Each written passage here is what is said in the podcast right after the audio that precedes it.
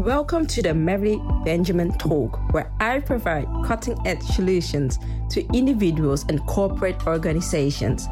Here is where I help you to wake up and turn your life around.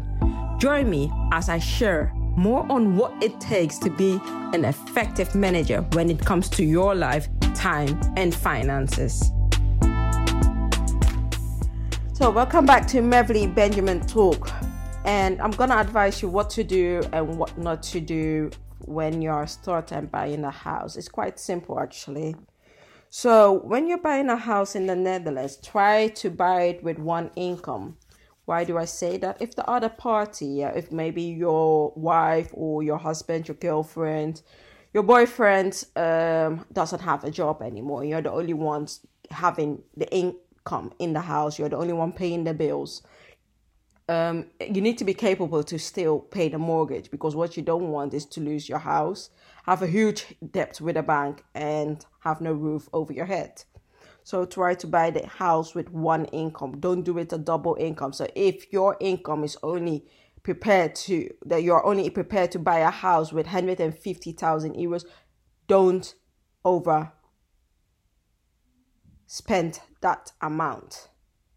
So don't go buy a house of 200,000 euros when you can just spend 150,000 euros. So that's very important to hold your limits on that, that you do not overspend.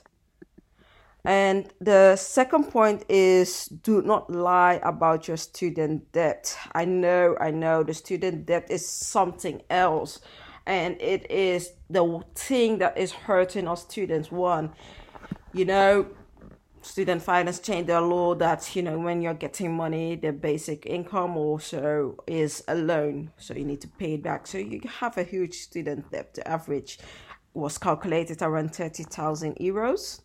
So but if you do lie about your student debt i know they can't find out at the moment but believe me there will be a system soon enough.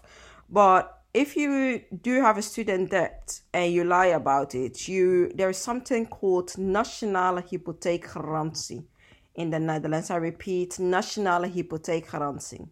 This is a sort of guarantee yeah, when you lose your job, or not, not really when you lose your job, when you are getting a divorce and uh, both parties are leaving each other and yeah you can't pay the mortgage anymore and there is a debt coming out of that that kind of national hypotheekgarantie they will cover up for that bill and there are many more regulations they cover up for you. It is quite tight though. You don't just get it easily though, but you do pay a huge sum. So when you are getting the mortgage and you put uh, another 2,500, I think it's now 2,500. If you put that money down, you will get this kind of guarantee that when you divorce your wife if there is a debt or somebody falls the you know you will get a guarantee that your mortgage will be paid or that the debt will be taken away from you. And another point is do not use all your savings. You know, buying a house always has some unseen expenses. You might see that there is a crack in the wall somewhere, or your gas system is not working correctly. So, when you spend all your savings and something happens after you have bought the house and you don't have backup plan. Oh that's a big mess.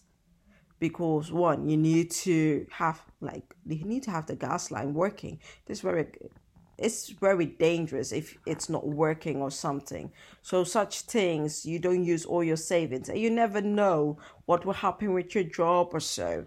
Always have a backup yeah so if you are saving 10,000 euros for that house, make it 15 so that you have always have a backup plan. It might always increase or the things you need to do to decorate or to renovate your house might fall up higher. But if you don't have any background, you won't finish it. Then you'll be living in a house that is damaged. And the third point, I'm going to give you a good tip now.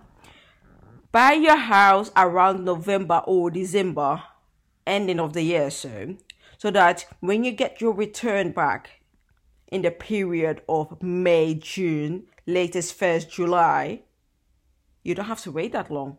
So for instance, if I buy a house here in 2020, April 2020, I need to wait a whole year to receive my returns because there are some returns you get back when buying a house, yeah. And if you need to wait a whole year, you know that money I could have used to have a backup plan, one, and two, the money can be used to decorate the house. But if I buy my house in November or December, yeah, I just have to wait a maximum of what, five to six months instead of a whole year. So if I decorated or renovated like two, three rooms, or I did the kitchen, the bathroom, and all the nest, uh, the main things, and I left the other ones out because I'm waiting for my return, I don't have to wait that long.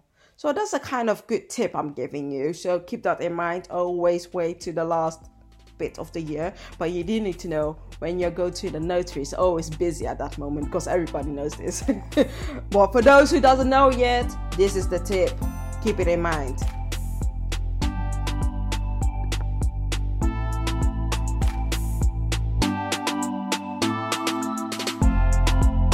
Thank you for listening to the Mevly Benjamin Talk. Make sure you follow me on all social media platforms at Mevly J Benjamin. Are you looking for a curated financial advice? Contact me via mb at mevlyajbenjamin.com.